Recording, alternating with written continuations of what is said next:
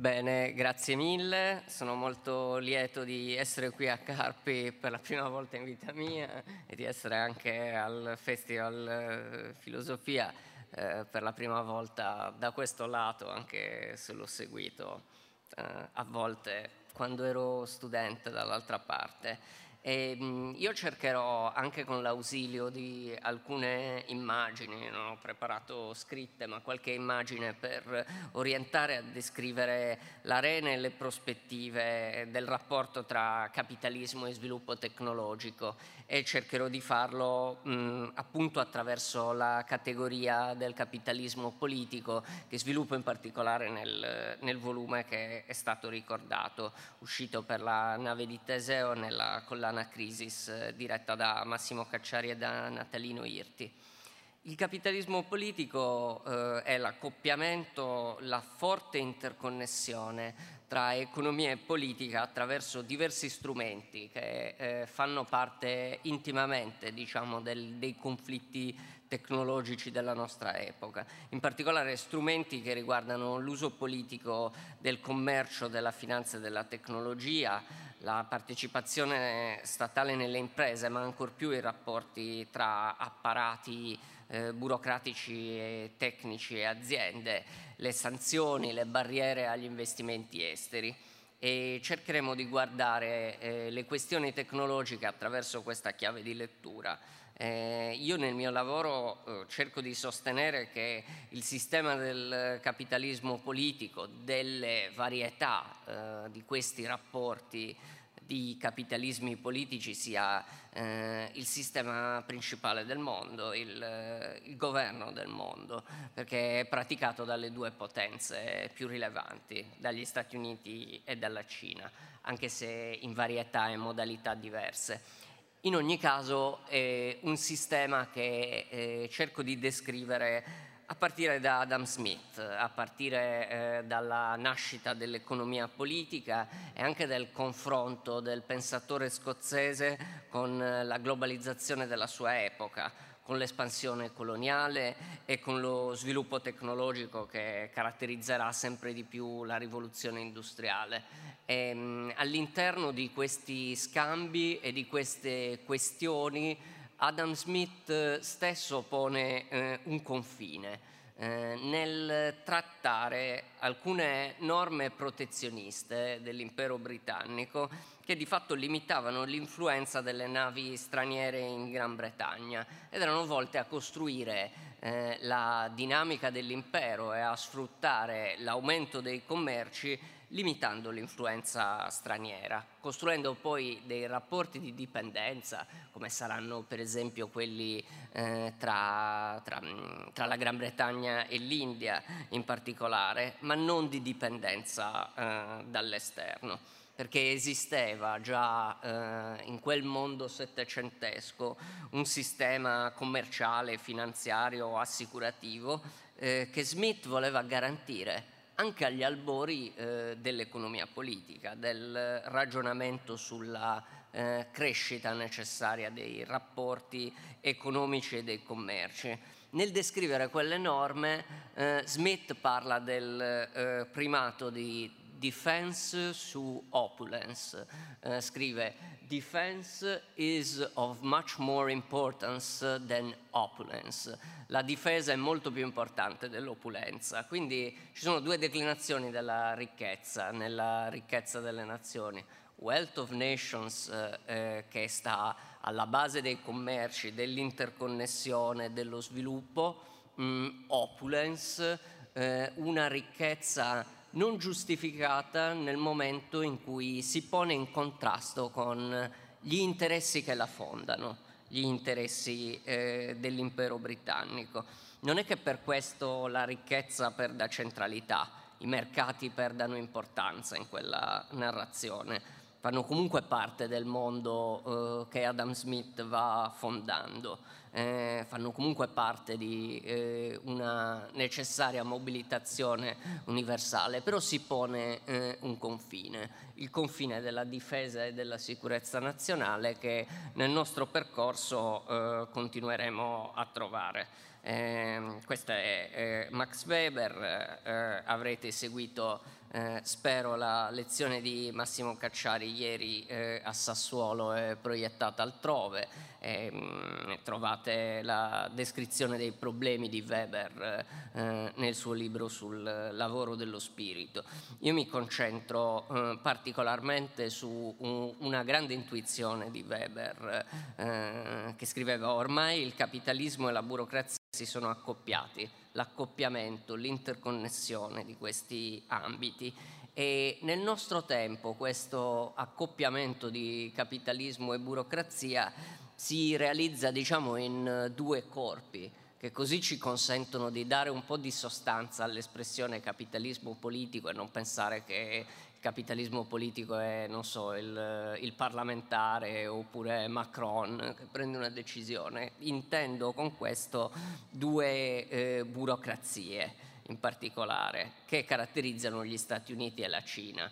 Eh, chiamo la burocrazia armata, tra virgolette, gli apparati militari e di sicurezza, anche civili, eh, degli Stati Uniti Invece la burocrazia celeste, diciamo quell'erede del millenario mandarinato cinese che è oggi il Partito Comunista Cinese. E, mh, sono burocrazie molto estese, vaste, questo è il primo tema che dobbiamo tenere presente, insomma c'è parecchia gente. Eh, il Dipartimento della Difesa degli Stati Uniti è la singola entità al mondo che ha più dipendenti, eh, circa eh, 3 milioni con 100 eh, miliardi di dollari di investimenti solo in ricerca e sviluppo e centinaia di basi militari in giro per il mondo. Non sappiamo nemmeno il numero esatto di queste basi militari perché insomma alcune sono più trasparenti e altre un po' meno. Il Partito Comunista Cinese naturalmente opera eh, in un paese molto vasto, ma ha 90 milioni di membri, oltre 90 milioni di membri, siamo sui 91 eh, circa. E mh, mm, c'è una enorme interconnessione di processi economici e politici eh, in Cina, con eh, peraltro delle grandi complessità, per esempio le aziende digitali cinesi, le grandi aziende digitali cinesi sono delle aziende eh, private, ma di dei privati che operano in un sistema dove eh, per la stessa leadership cinese, qui torniamo all'inizio, il concetto eh, di sicurezza nazionale è onnicomprensivo. Quindi eh, i privati operano in un contesto e in un mondo dove sotto questo cappello della sicurezza nazionale del bene supremo eh, della nazione si, si, fanno rientrare eh, tantissimi aspetti della vita, compresa naturalmente eh, la compressione delle libertà politiche. E questo grimaldello della sicurezza nazionale eh, fa parte anche, in un altro senso, di analisi più ingenue sulla nostra epoca. Eh, Alan Greenspan, eh, lo storico presidente della Federal Reserve negli Stati Uniti, nel 2007 aveva detto una frase abbastanza forte che colpì gli interlocutori. Poco prima delle elezioni presidenziali, ricordate l'importanza delle elezioni del 2008, Greenspan affermò non fa differenza chi sia eletto presidente degli Stati Uniti perché tanto, a parte la sicurezza nazionale, il mondo è governato dai mercati. Quindi i mercati governano il mondo con l'eccezione della sicurezza nazionale e quindi con questo pendolo della sicurezza nazionale che in particolare nelle grandi potenze va ad espandersi e a toccare anche la tecnologia e la sua dimensione fisica perché questa relazione tra i due poli stabilisce anche il nostro rapporto con la tecnologia e con la civiltà delle macchine, in particolare attraverso gli interventi della sicurezza nazionale all'interno eh, del sistema capitalistico, l'ipertrofia di questi interventi. Si vedono eh, tali interventi in vari contesti, per esempio quando gli stati combattono quando ci sono crisi questo diventa più evidente. Un esempio è quello che abbiamo visto, vissuto negli ultimi mesi. Mm, anche il concetto di sicurezza nazionale è diventato per così dire pandemico. Mm, gli stati hanno affermato questa industria o quest'altra appartiene alla nostra sicurezza nazionale, questa filiera o quest'altra. Per esempio i ventilatori meccanici sono stati tra i primi prodotti a essere considerati secondo questa, questa categoria. No? Ger, mh, I paesi che cercano di ottenere degli ordini dalle industrie per salvaguardare la loro vita, la vita dei cittadini e un'azienda tedesca che riceve degli ordini dal governo tedesco, ordini di proporzioni che ehm, erano inedite in passato. L'uso delle mascherine, dei reagenti, tutta la catena dei dispositivi di protezione è stata vista e considerata in modo diverso rispetto alle considerazioni meramente economiche. E questo accadrà ancora di più, accade già eh, nelle discussioni che riguardano eh, i vaccini, la, la corsa al vaccino.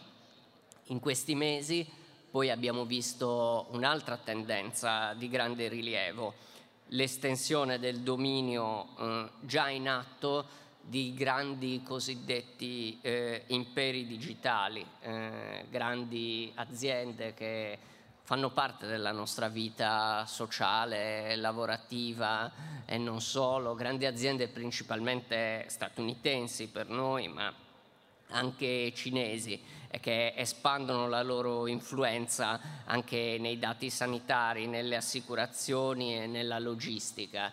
E mh, portano avanti anche un'autonomia che a volte eh, somiglia a una sorta di autodichia. Eh, il fondatore di Google, Larry Page, una volta eh, ha affermato, parlando con i suoi sviluppatori, con i suoi ingegneri, eh, perché devo confrontarmi con dei diritti che esistono da prima di Internet? No, esiste prima e dopo internet, quindi i diritti che c'erano prima di internet non mi interessano. Devo riscrivere le regole pensando che c'è internet e non è che deve riscriverle diciamo, lo Stato o la comunità, deve riscriverle l'azienda e, e chi non conosce questi schemi deve rimanere a, ad ascoltare. Mm. Questa complessità eh, e qui vorrei fare un passo avanti con, con, qualche immagine, anche delle conseguenze su come pensiamo alla cosiddetta globalizzazione, l'aumento dei commerci, la crescita degli scambi, la riduzione delle distanze e l'intensità tecnologica. In primo luogo perché tutto questo schema dipende anche da degli equilibri militari, eh, dal, dal, primato militare sui mari, eh, caratteristica storica dell'impero britannico poi ereditata dagli Stati Uniti. E mh, questi primati e queste dinamiche si riflettono anche negli orditi tecnologici che collegano il mondo. Vorrei fare l'esempio dei cavi sottomarini, perché sono particolarmente interessanti anche dal punto di vista storico. Il primo cavo telegrafico sottomarino collega Dover e Calais nel 1851 e genera nell'Ottocento una sorta di corsa alla connessione che è guidata dalla potenza britannica e dai suoi eh, imprenditori che partecipano a questa corsa e tutte queste imprese sottomarine dei primi anni di questo vorticoso sviluppo, secondo le cronache dell'epoca, sprofondano nell'insignificanza se paragonate al più grande dei progetti, l'unione del vecchio mondo con il nuovo, che vedete in alcune mappe eh, dell'epoca. Ebbene, anche questa impresa è una impresa di capitalismo politico perché veniva svolta da imprenditori britannici che allo stesso tempo erano di fatto governanti britannici. Il più importante imprenditore di quella stagione ottocentesca era uno scozzese come Adam Smith, eh, che si chiamava John Pender. Eh, nello stesso tempo in cui eh, le sue aziende compravano i materiali per i cavi sottomarini e le stendevano, lui era anche membro del Parlamento britannico e aveva al soldo soldo, insomma, libro a paga, eh, mezza diplomazia dell'impero per fare i suoi interessi.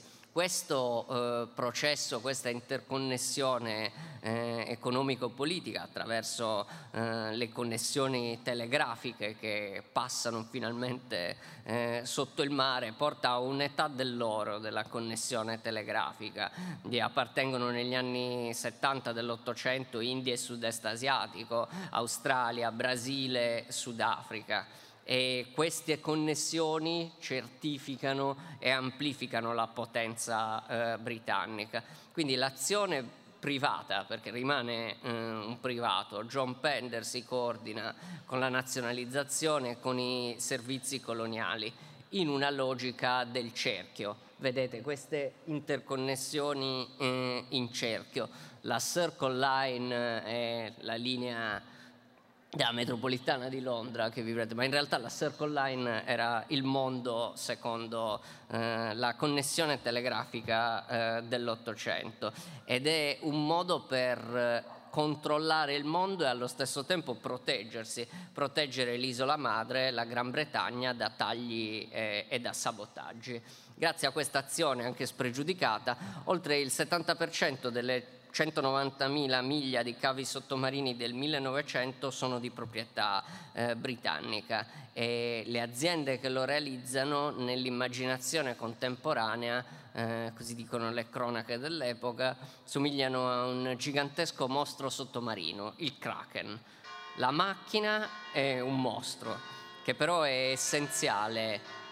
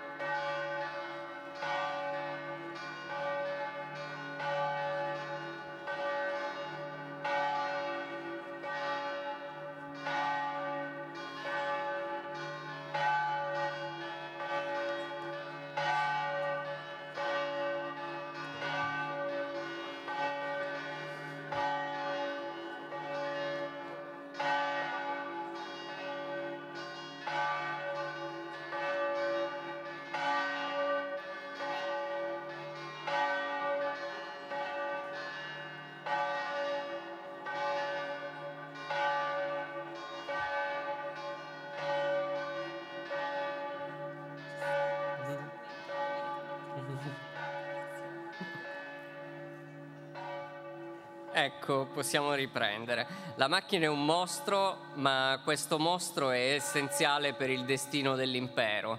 E questo gioco delle interconnessioni è anche un gioco di competizione perché gli equilibri internazionali nell'Ottocento sono in evoluzione. Eh, si affacciano i fratelli Siemens eh, in Germania che appunto odiavano i grandi imprenditori politici eh, britannici del telegrafo e poi gli Stati Uniti prima di venire a piena coscienza come potenza. Sicurezza. Comunque dal telegrafo al telefono, dalla radio a internet, dalla guttaperca alla fibra ottica, la centralità dei cavi sottomarini nel sistema delle comunicazioni mondiali non è mai tramontata e oggi coinvolge, secondo varie stime, circa il 95% del traffico internazionale. E, ma in questo questi eh, sono gli investimenti di Google nei cavi sottomarini, quindi a questo gioco partecipano anche le grandi potenze digitali. Peraltro questa è una mappa di inizio 2020 ed è stato avviato un altro cavo dal nome Amazing Grace. Ma con questa foto vorrei ricordare che c'è qualcun altro che partecipa, oltre eh, a chi ha scritto, tra virgolette, le regole a questo eh, gioco sulla tecnologia, no? un uh, imprevisto, una entità che esiste da circa 5.000 anni e che ci eravamo uh, dimenticati, un, la burocrazia del Partito Comunista Cinese è sempre più caratterizzata da, da ingegneri, eh, persone che poi sono state estremamente importanti nel mondo degli ultimi eh, decenni. Questa foto ritrae Deng Xiaoping, eh, storico eh, leader eh, cinese del post-maoismo, ma anche uno di questi ingegneri, un ingegnere elettrico Zhu Rongji eh, prima eh, storico sindaco di Shanghai, poi eh, governatore della Banca Centrale Cinese e, e, premier della Repubblica Popolare Cinese. Quindi in questo eh, gioco partecipano eh, delle altre tecnocrazie ma a questo gioco sicuramente partecipano eh, gli Stati Uniti. Questa immagine eh, raffigura Alexander Hamilton, eh, il primo segretario al Tesoro degli Stati Uniti e la sua raffigurazione contemporanea in un musical eh, di grande successo. Diciamo Alexander Hamilton è il fondatore della potenza industrialista eh, statunitense. Nelle sue opere ci sono delle considerazioni simili a quelle del del primato della difesa sull'opulenza di Adam Smith, ma eh, ulteriormente raffinate negli interessi degli Stati Uniti. Essere seguaci di Alexander Hamilton sono figure alle quali non, eh, non penseremmo eh, nell'immediato.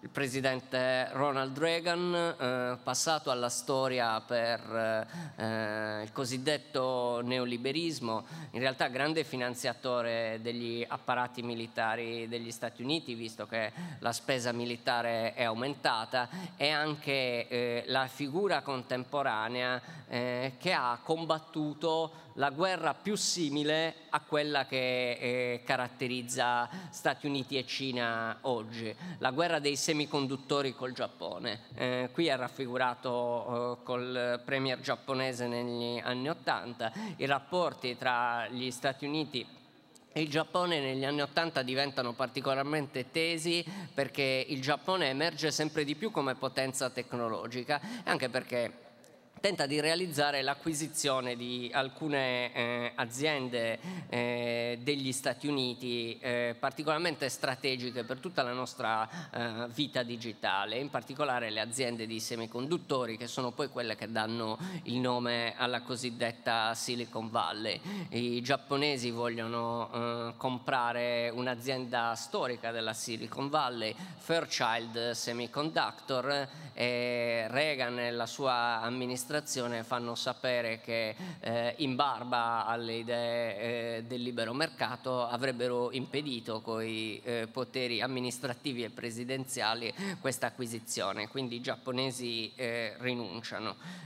ci sono quindi eh, nel, nell'arena del capitalismo politico delle cose che non possono essere comprate dagli altri, soprattutto da alcuni altri, perché eh, per queste cose la sicurezza è più importante eh, della ricchezza. Questa mappa descrive il ciclo dei, dei semiconduttori. E, mh, mm, il eh, governo tecnologico del mondo non è soltanto dovuto agli diciamo, impulsi eh, dei leader o l'orientamento delle potenze, ma ci sono, così come per, eh, per altri ambiti, delle organizzazioni internazionali che se ne occupano. Questa è un'organizzazione un'organizzazione poco nota, la International Telecommunication Union, e ve ne mostro il logo perché nasce proprio nella storia che vi ho brevemente descritto prima, la storia dei, dei cavi sottomarini e del telegrafo, nasce negli anni 50 dell'Ottocento, ma ora si occupa di standard di telecomunicazioni, in particolare dei cosiddetti eh, 3G, 4G, eh, 5G che informano eh, i conflitti eh, contemporanei. In più in questo gioco eh, ci sono eh, attori eh, che spesso non consideriamo. Questo nella foto è Morris Chang ed è il personaggio di Taiwan che ha inventato Taiwan eh, Semiconductor Manufacturing, che è l'azienda più avanzata al mondo di semiconduttori, quindi l'azienda più avanzata eh, al mondo di semiconduttori, eh, soprattutto per, per, un certo ambito, si trova in eh, un paese, in un contesto particolarmente ehm, sensibile per il conflitto conflitto tra Stati Uniti e Cina. Questa invece è un'immagine di Ren Zhengfei, il, eh, il fondatore di Huawei, che all'inizio degli anni 2000 passeggiava in una spiaggia eh, cinese con l'amministratore delegato di Motorola del tempo e ci ricorda come cambiano rapidamente i, i rapporti di forza. Lui stava decidendo insomma, una ventina d'anni fa se vendere la, una piccola azienda del, del mercato cinese a quello di cui avevamo tutti i telefonini, insomma quelli che avevano un telefonino um, a quel tempo erano uh, Motorola e Nokia. Motorola sostanzialmente eh, ha avuto mh, delle vicende che ne hanno evidenziato la debolezza nel, nel corso degli anni successivi, mentre Huawei, eh, vediamo qui il fondatore di Huawei col presidente cinese Xi Jinping, è diventata un'azienda eh, sempre più rilevante in questo decennio. Questa è la crescita del fatto fatturato, anche se si ferma al 2017 su questa rapidissima eh, crescita e la crescita delle vendite 2014-2017 in, eh, nei vari continenti. È una straordinaria storia di espansione, come vedete, che fa in un certo senso a meno degli Stati Uniti eh, come mercato, come clienti, ma c'è qualcosa per cui eh, non può fare a meno uh, degli Stati Uniti, eh, come componentistica, come supplier. Anche questa eh, grande storia di crescita degli ultimi anni si è vista mh, infrangersi sul muro di nuovo della sicurezza nazionale, dei conflitti economici e giuridici, in particolare con l'arresto della direttrice finanziaria e figlia del fondatore di Huawei a Vancouver nel dicembre del 2018, che è stato poi l'avvio di una lunga battaglia, battaglia che si gioca anche tra eh, la casta degli ingegneri e degli economisti eh, cinesi che vedete da un lato e il gruppo del presidente Trump. Gruppo si fa per dire perché due di questi della foto scattata eh, meno di due anni fa già non ci sono più e hanno lasciato l'amministrazione. E ancora una volta per tornare sul concetto di burocrazia armata c'è un apparato burocratico che prende delle pesanti decisioni eh, sulla tecnologia Italia, in questo caso il Dipartimento al Commercio degli Stati Uniti, che è l'entità al quale eh, sono eh, deputati la traduzione amministrativa degli ordini esecutivi con cui per esempio il Presidente Trump ha colpito negli ultimi anni eh, Huawei, eh, TikTok e, e WeChat. Ehm, tali ordini esecutivi hanno avuto sempre questa struttura del primato della sicurezza nazionale sull'economia eh, e sui mercati. Il Presidente dichiara un'emergenza nazionale per ragioni di sicurezza nazionali e poi questo corpo, il Dipartimento del Commercio, stabilisce alcuni divieti e alcune regole. Questi divieti hanno caratterizzato anche eh, TikTok e la storia del, del suo eh, straordinario algoritmo con cui eh, è stato in grado di catturare sempre più utenti in questa competizione. È interessante che le vicende che hanno caratterizzato questa applicazione eh, TikTok si sono quasi intersecate con un, una dimensione fisica e primitiva di alcuni conflitti, quello per esempio tra eh, la Cina e l'India. Eh, nel, all'inizio dell'estate nel Ladakh, che è un territorio himalayano, eh, i, i, cinesi e gli indiani combattevano con bastoni a mani nude, peraltro uccidendosi anche, e poco dopo è giunto da parte del governo indiano il divieto all'utilizzo di, dell'applicazione eh, TikTok in India, dove aveva 200 milioni di utenti, pensate.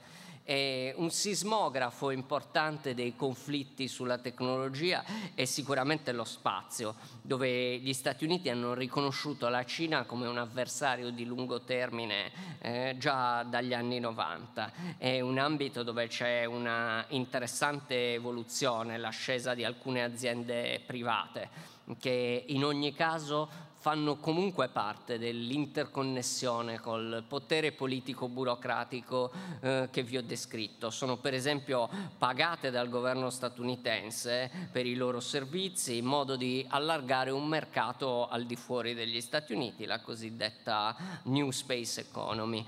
Eh, questa immagine ritrae Elon Musk che però caratterizza anche un'altra azienda che abbiamo imparato a conoscere nella nostra epoca, eh, se non sbaglio tuttora l'azienda automobilistica che capitalizza di più al mondo, la Tesla, che mh, è un'azienda che scommette ovviamente sul futuro della mobilità, in particolare sul futuro uh, del, dell'elettrificazione, una scommessa che non sappiamo bene uh, come andrà, ma qui mi avvicino alla conclusione, voglio dirvi che anche su questo eh, esistono dei rapporti di forza che hanno a che fare con la dimensione fisica della tecnologia. Questo signore si chiama Zheng Yukun, è un eh, miliardario cinese che ha costruito in meno di, decennio una, di un decennio un'azienda che si chiama Contemporary Amperex Technology, CATL è l'acronimo. La leggenda vuole che dieci anni fa guadagnasse 30 dollari al mese, eh, mentre ora ha una fortuna di quasi 20 miliardi di dollari e lui fa prodotti eh, per l'estensione della vita delle, delle batterie. Importate, immaginate quanto è importante eh, questo fatto nel, nelle, nelle nostre vite e successivamente nel futuro della mobilità. Diciamo, I conflitti sulla tecnologia eh, con il pendolo su, sulla sicurezza nazionale e i mercati sono destinati a permanere perché il nostro mondo continua a essere fatto di cose. Eh, questa è una foto di una compagnia di estrazione di litio in cui proprio Catl uh, ha investito. E, um, si trova in Australia e i rapporti tra Australia e Cina diventano sempre più complessi in, uh, in, in questo momento.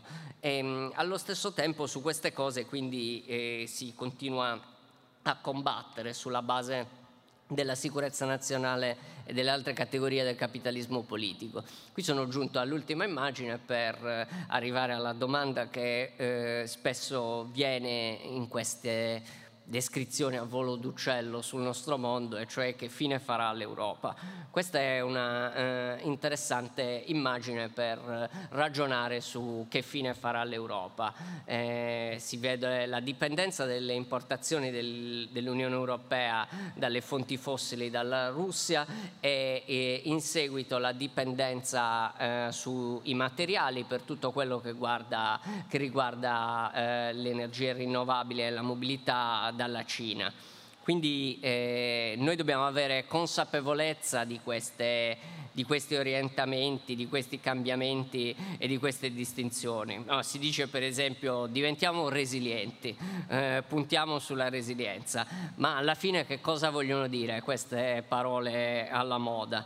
Comunque ci sono oggetti, cose, materiali come eh, il litio, eh, le batterie, eh, tecniche, intenzionalità e vicende che caratterizzano la sicurezza nazionale. Quindi è importante eh, guardare le, le tecnologie eh, del futuro tenendo presente anche queste eh, evoluzioni eh, territoriali. In fondo si tratta di capire con quale consapevolezza vivremo questa epoca della geopolitica, della tecnologia e dell'intensità tecnologica. Si tratta sicuramente di un futuro ancora da scrivere, ma dobbiamo tenere presente per orientarci in questo futuro tempestoso la lunga storia del capitalismo politico che ho cercato di, di descrivervi. Io mi fermo qui e sono lieto di ricevere le vostre domande se sopravvivete alla pioggia.